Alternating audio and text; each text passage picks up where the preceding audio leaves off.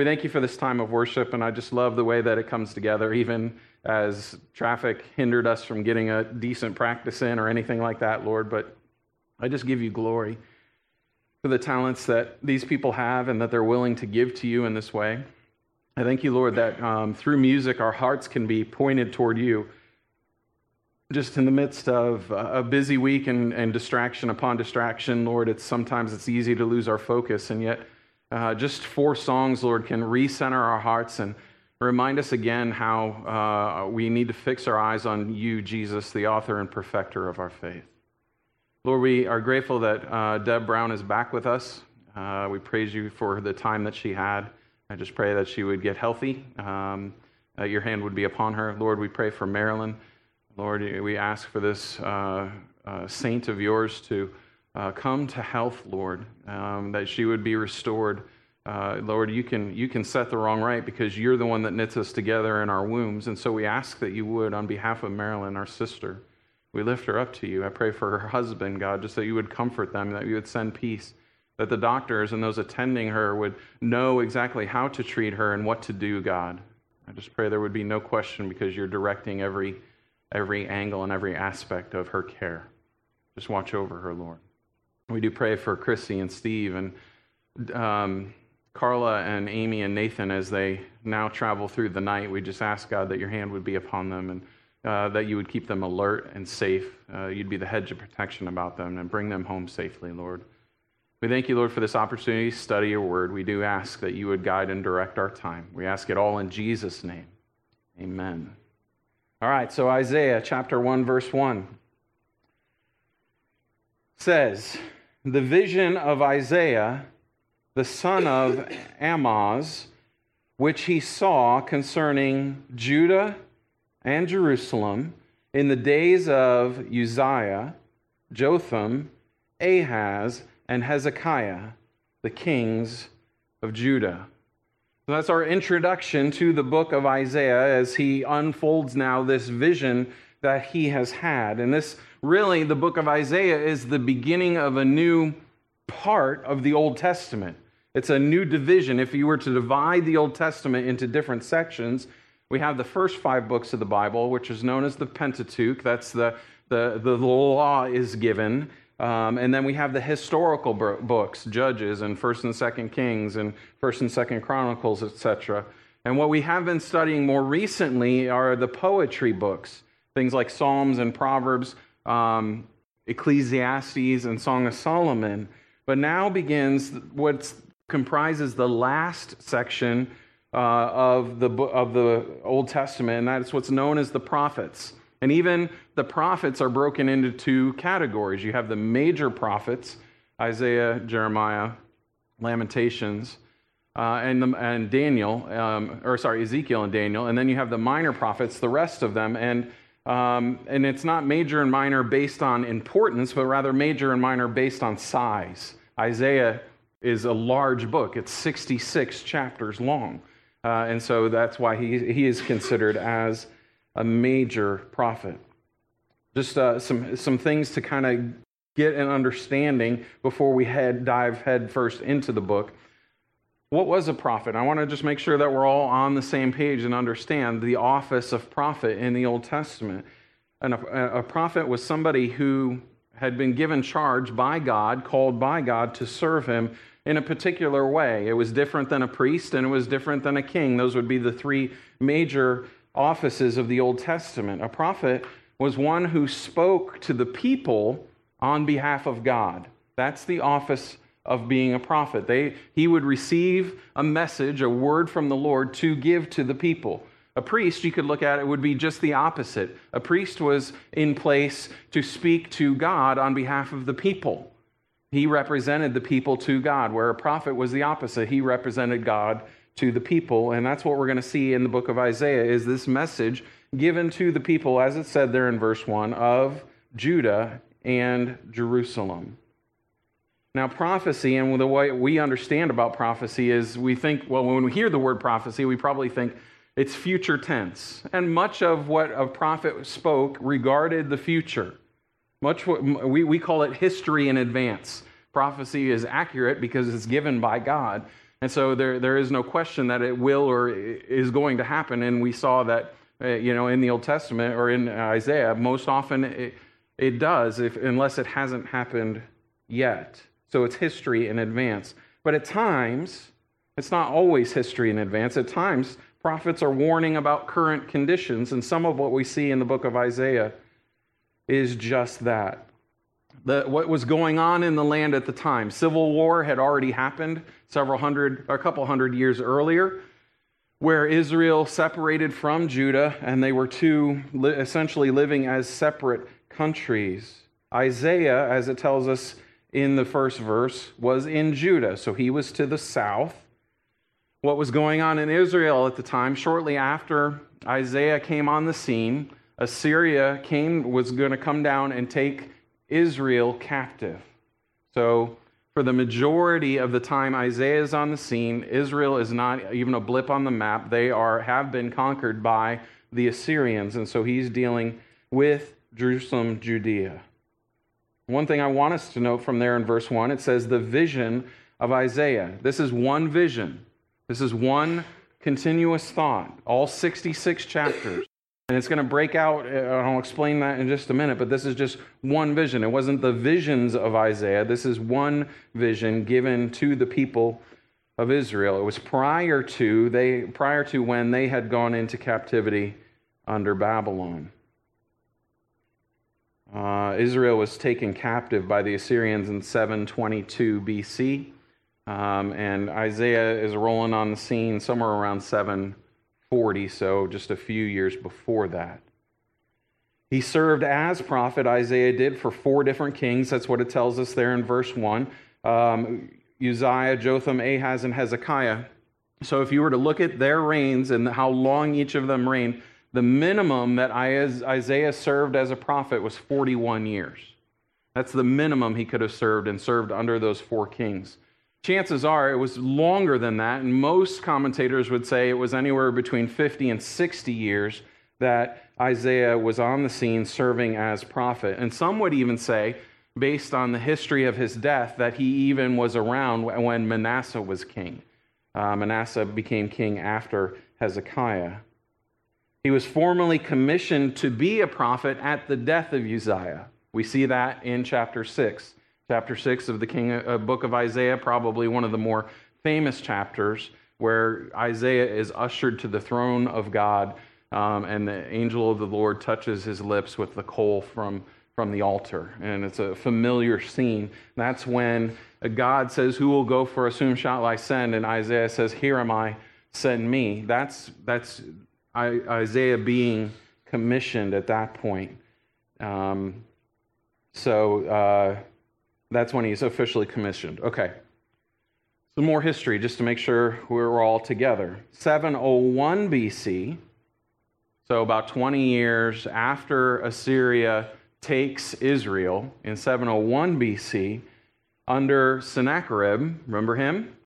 Uh, uh, the king of Assyria, they came through Israel and attempted to conquer Judah. In fact, they conquered much of the north of Judah, and the only major city they did not take was Jerusalem. But that's the scene, if you recall, I think it's in Second Chronicles, I can't remember the chapter, 16 maybe, that um, an angel of the Lord came and fought against the Assyrians and smote 185,000 Assyrians. One angel wiped out 185,000 of their soldiers. That's the scene. All that was happening while Isaiah was prophet. Uzziah, Hezekiah, two of the kings he served under, were good kings who loved God, yet though they loved God, the people living in the land, their hearts were far from them, and we will get that flavor from the, the text. There were other prophets prophesying at the same time the book of Hosea, the book of Micah. Those are both Isaiah's contemporaries happening uh, at the same time as Isaiah. We learn from chapter 8, verse 3 Isaiah was married, had a wife, and had at least two sons. Chapter 7, verse 3, chapter 8, verse 3 mentions their names.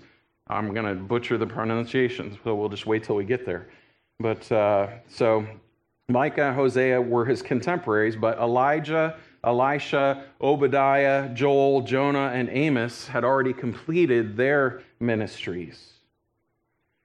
And then the way that Jewish tradition would say that Isaiah died was that he, late in his life, confronted the sin of King Manasseh, who took issue with him being confronted and either stuffed him in a hollow trunk or Isaiah hid in a hollow trunk. I guess there's debate on that. But he was found either way. Uh, and then Manasseh had Isaiah sawn in half with a wooden saw. And that's how Isaiah died. I can't think of a much worse way to die. It's like having your heart ripped out with a spoon. You know, that's that's just you know that, that's not not a good way to go to be sawn in half. And we get the uh, we that's what Jewish tradition would say. And then there's the line in Hebrews chapter 11, the Hall of Faith, that talks about uh, how some of the uh, people of old were in fact sawn in two. It says or sawn asunder in Hebrews 11:37 got to talk about what the theme of the book is. And in fact, there's probably two themes, but the major theme of the book is the holiness of God.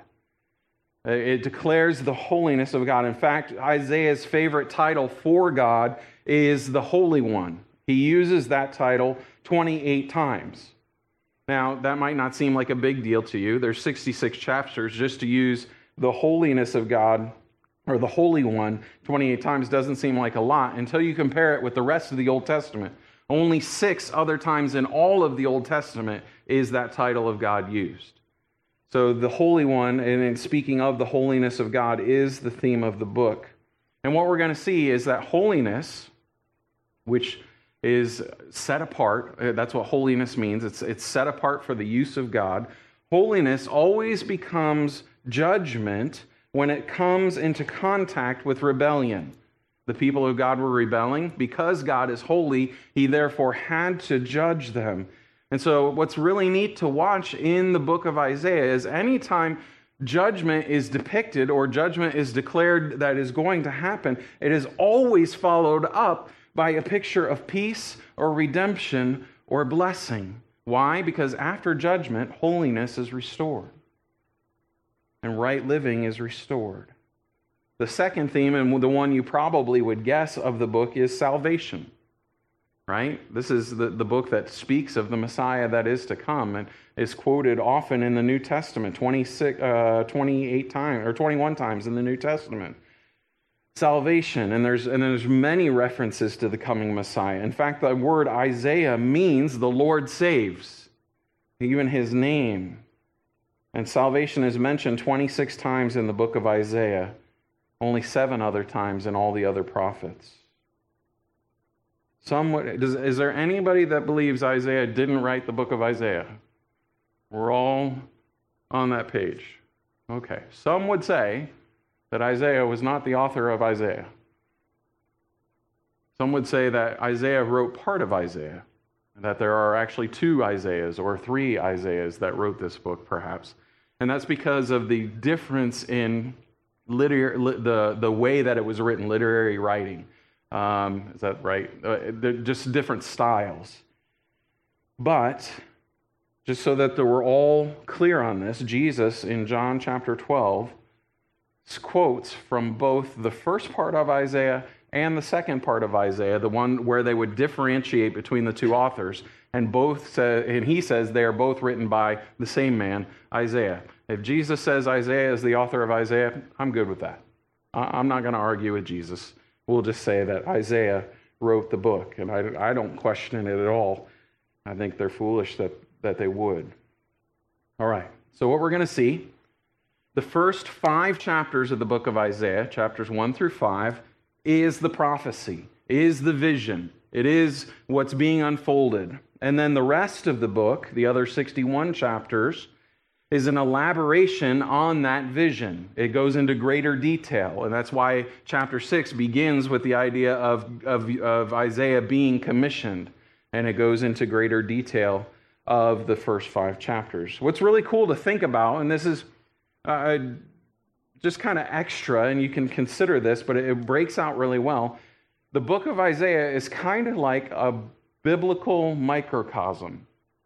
It has, there are 66 books in the Bible. There are 66 chapters in the book of Isaiah, exactly the same. The Bible is broken into the Old Testament and New Testament. You know how many books are in each? Anybody know? 39 books in the Old Testament, 27 books in the New Testament. Close. Somebody tried at least. Everybody else is just deer in the headlights. Oh, oh he's asking me something.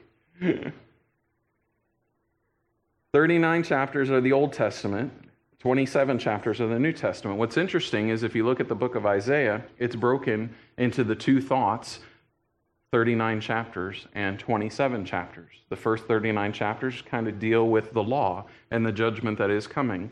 The last 27 chapters speak of salvation, kind of like the New Testament. So it's kind of almost like a biblical microcosm all in one book. So, in chapter 1, verses 2 through 31, God's going to lay out the indictment. This is what he has against, the, uh, against Judah and the people of Jerusalem. So, verse 2, it says, and we won't take that much time in between each verse.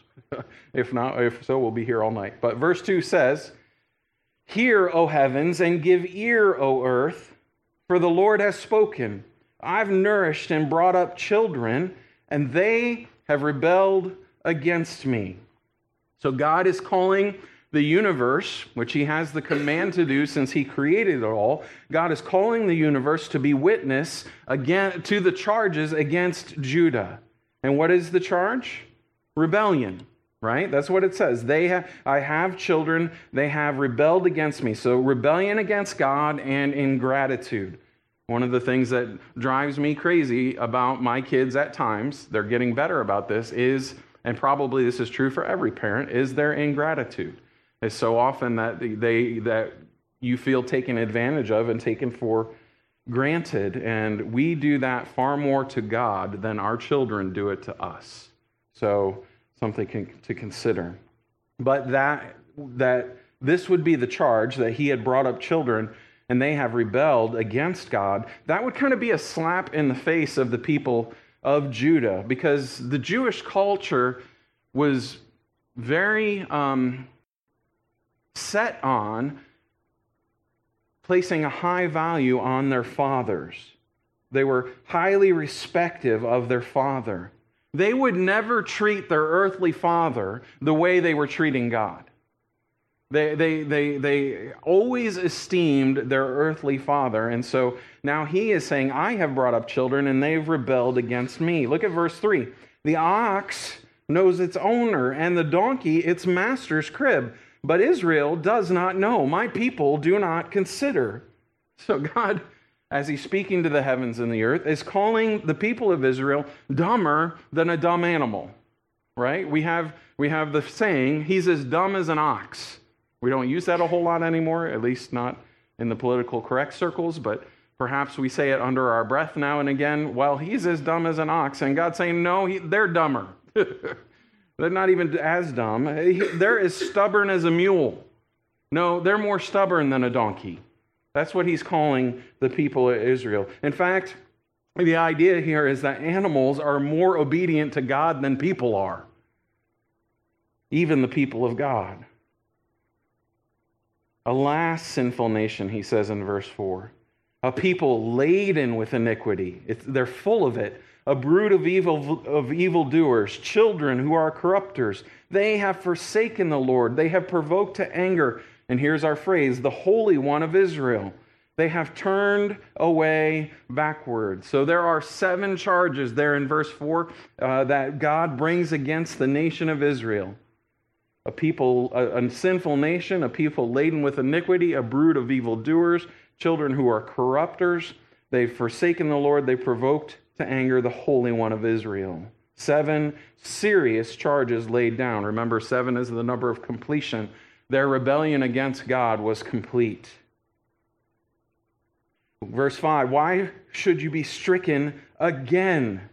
You will revolt more and more. The whole head is sick, and the whole heart faints from the sole of the foot even to the head. There is no soundness in it, but wounds and bruises and putrefying sores. Yuck.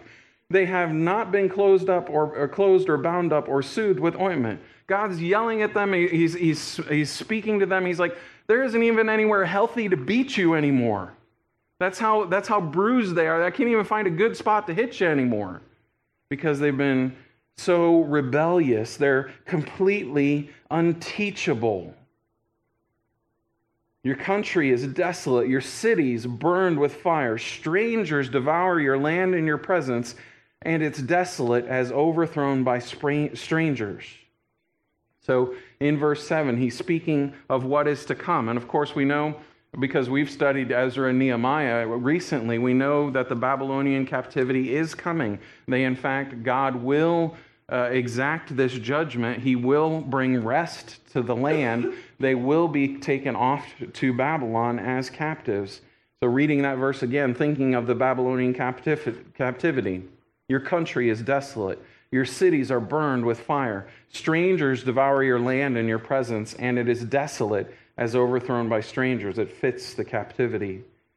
So the daughter of Zion is left as a booth in a vineyard, as a hut in a garden of cucumbers, as a besieged city. In other words, he's saying the daughter of Zion, the city of Jerusalem, is left defenseless.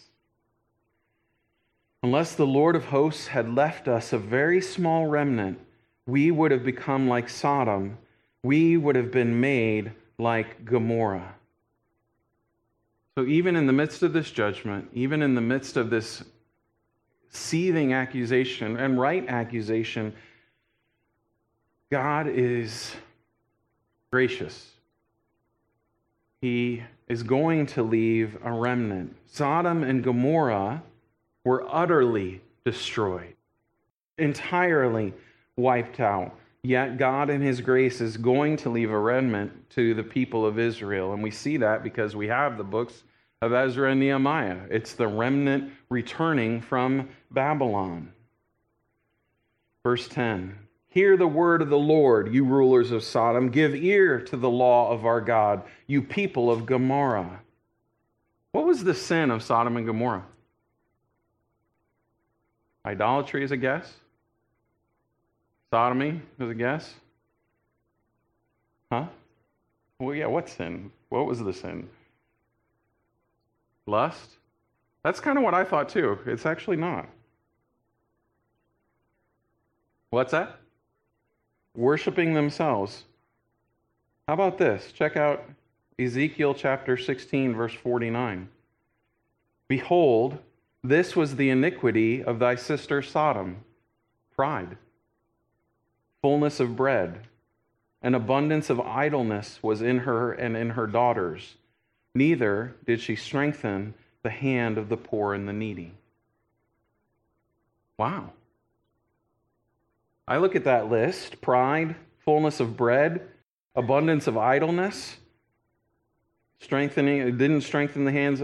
Those are lightweight sins. We would classify them as.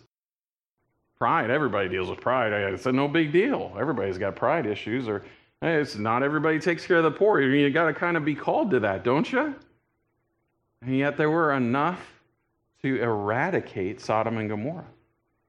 Completely. In God's eyes, these sins were weighty enough that he found it necessary to wipe Sodom and Gomorrah off the face of the earth.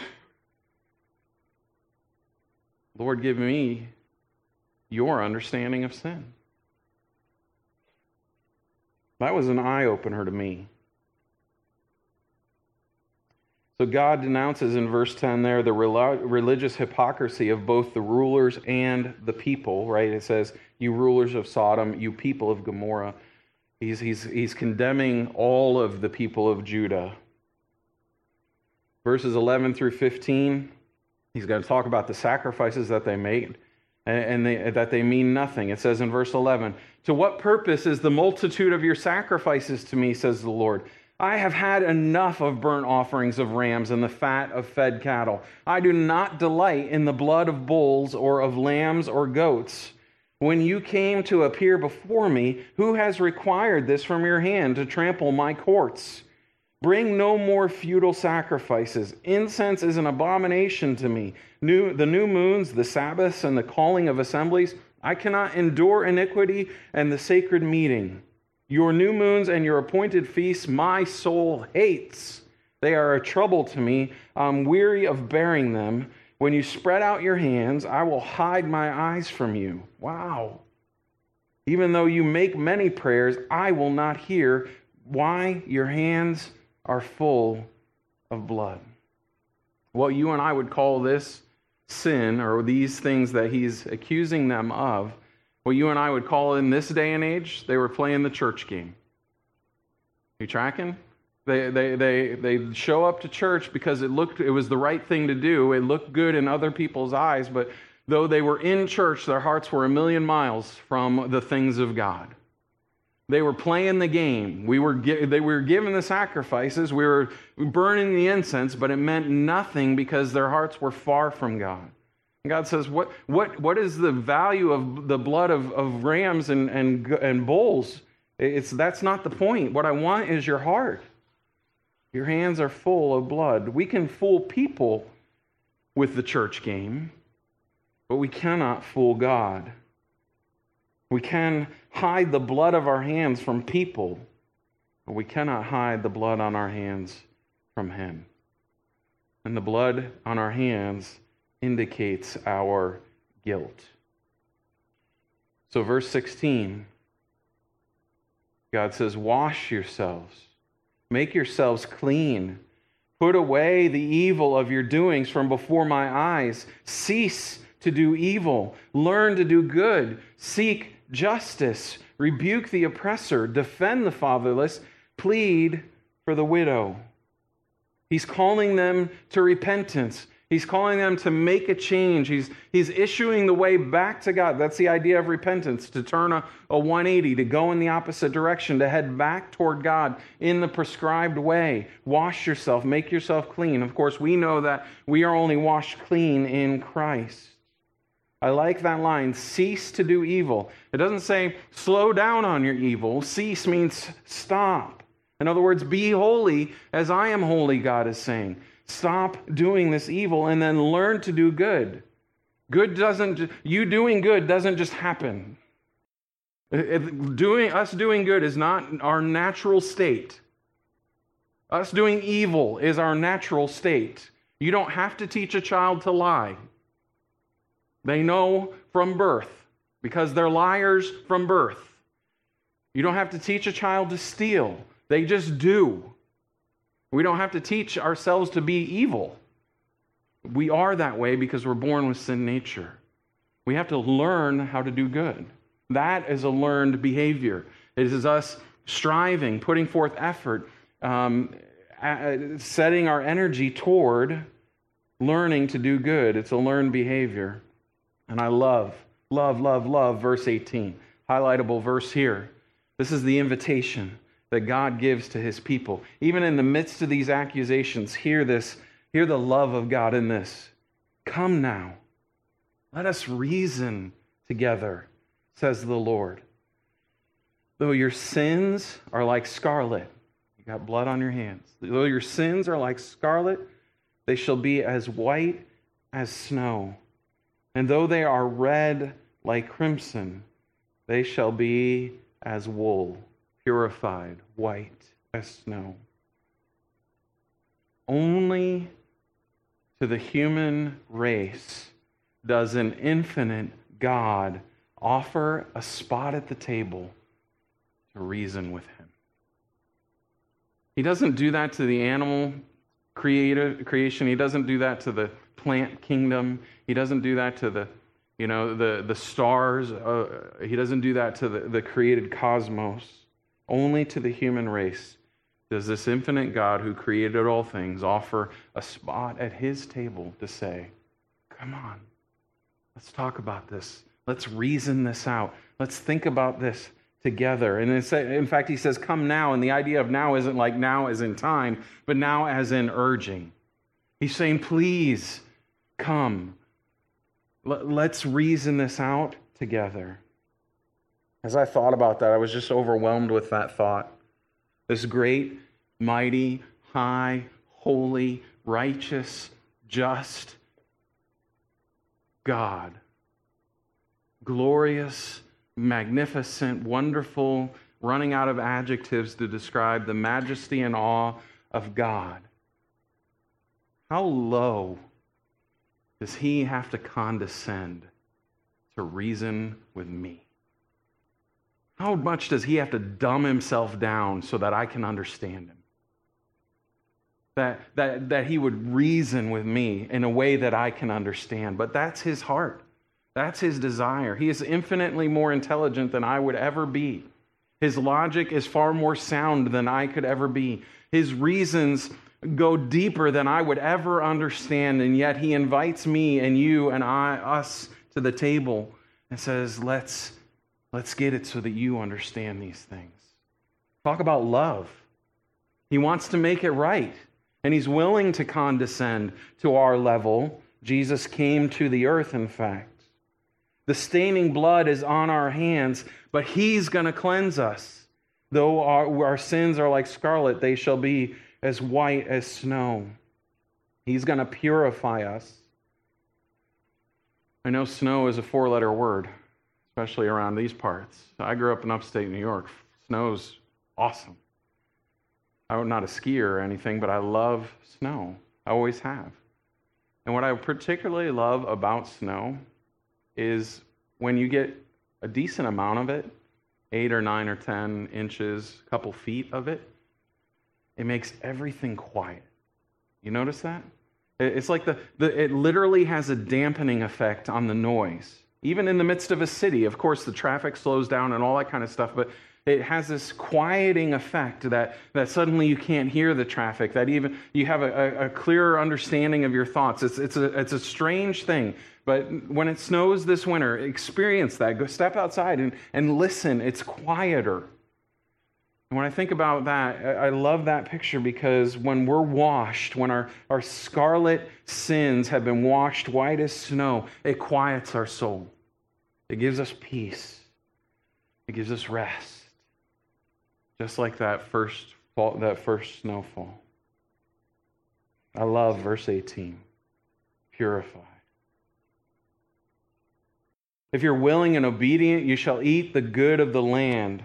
But if you refuse and rebel, you shall be devoured by the sword, for the mouth of the Lord has spoken. So, depending on what you do with the invitation given in verse 18, there's two possible results. Willing and obedient, you're going to eat the good of the land. Rebellious and you refuse, you're going to be devoured by the sword. It's going to go one way or the other. We know by history what they chose. How the faithful city has become a harlot it was full of justice, righteousness lodged in it. But now, murderers, the people of God had prostituted themselves to other gods. And in that, it says in verse 22 Your silver has become dross, your wine mixed with water. I don't know, I'm not a huge wine drinker, but I wouldn't want it mixed with water. I'm going to drink wine, I want it straight up. That kind of, that kind of thing. Uh, if, I want, if I'm going to have a piece of silver, I don't want it full of dross. Dross is the, the impurities. In fact, that's what, as you heat up silver, that's what rises to the top. They skim off the impurities off the top. That's skimming the dross. And that's what Israel had become, was impure. Your princes are rebellious and companions of thieves. Everyone loves bribes and follows after their rewards. So he's speaking of America. I mean, no, he's speaking of Israel in the day. Very similar to our justice system today. They do not defend the fatherless, nor does the cause of the widow come before them. So they were unjust. Therefore, says the Lord, therefore the Lord says, the Lord of hosts, there's uh, an interesting title for God, the Lord of hosts, the mighty one of Israel he says, Ah, I will rid myself of my adversaries and take vengeance on my enemies. I will turn my hand against you and thoroughly purge away your dross and take away your alloy. God says, I'm going to lower the boom. I'm bringing it. He, he holds the power to do so. In fact, it says, the Lord of hosts there in verse 24, the way the message translates that, and I like the name, it's the God of the angel armies. This is speaking of his might and his power, his strength. He is the God of the angel armies. right? Jesus uh, from the cross, or you know, from the garden. I, I could call a legion of angels to rescue me. He is in control, and he says, I'm going to rid myself of my adversaries. He says he's going to do it. He's going to do it. His desire is for holiness and purity. That's what it says there at the end of verse 25. I'm going to purge away your dross. You guys, I've shared that story before, but just in case you haven't heard it, have you? somebody was asked of a silversmith, somebody that was refining silver. And as they skimmed the dross off of the top, somebody came along and asked them, How do you know when the silver has been refined? How do you know when the silver is pure? He said, That's easy. I can see myself in it. When, the, when all the dross has been removed from liquid silver, it becomes reflective, like a mirror. And so you know that it's purified when you can see yourself in it.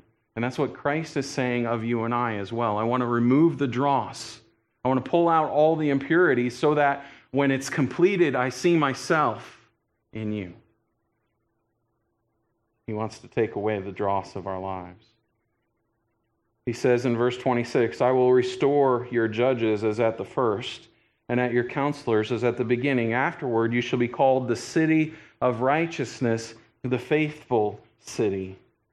Righteousness, that's right standing or in right standing with God. That's where we want to be, is in right standing with God. He says, Afterward, you shall be called the city of righteousness. After this judgment, there's always hope behind the judgment. That's what we said at the beginning.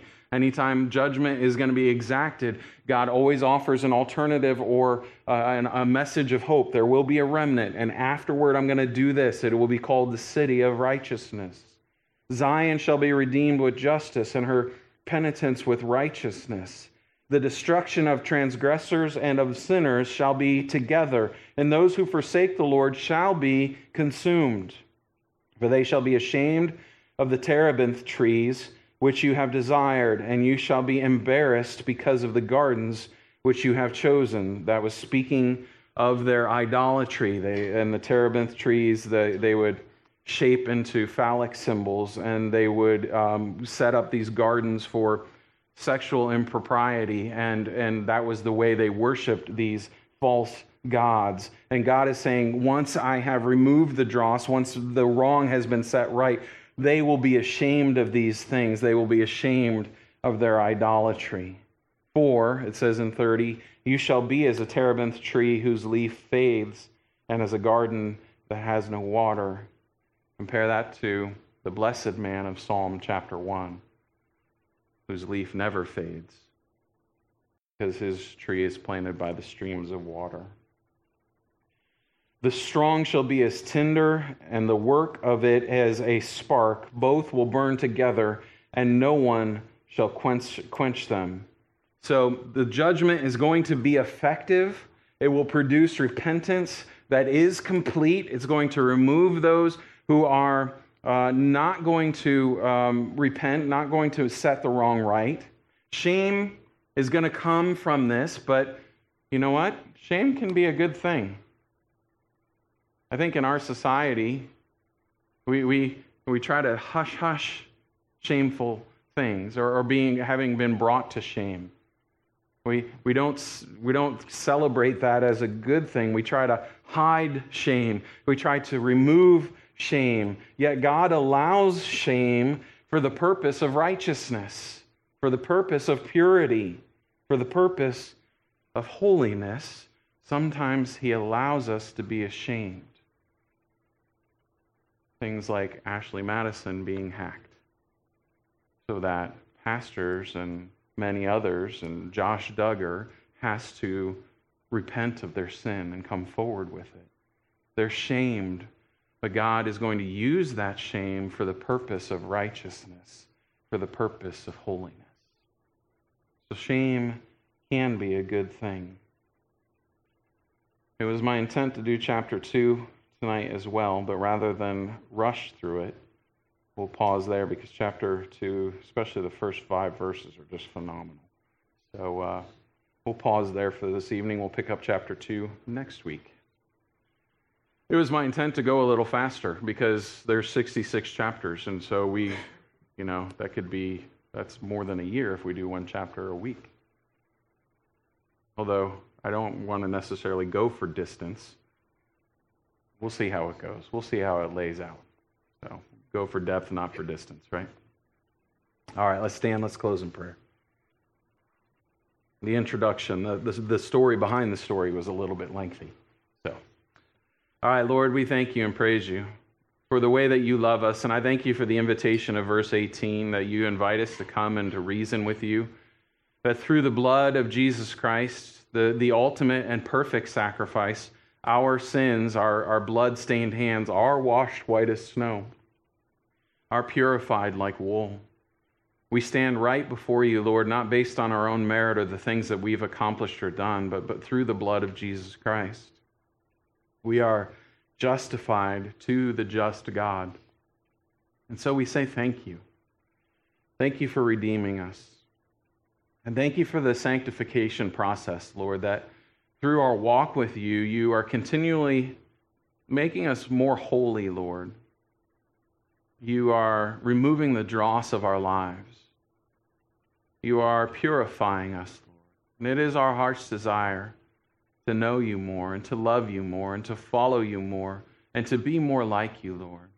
We want people to see you in us. So, Lord, if there be any wicked way in us, we ask that you would search our hearts, that we might too repent, that we might come to you, Lord, and seek your forgiveness. We thank you, Lord, for making the way. We thank you, Lord, for loving us enough that you, we are not left in our sin, but that we're purified. May we, with our lives, honor you. May the words of our mouth and the meditations of our heart be acceptable in your sight. May we please you with all we do because we love you. In Jesus' name, amen.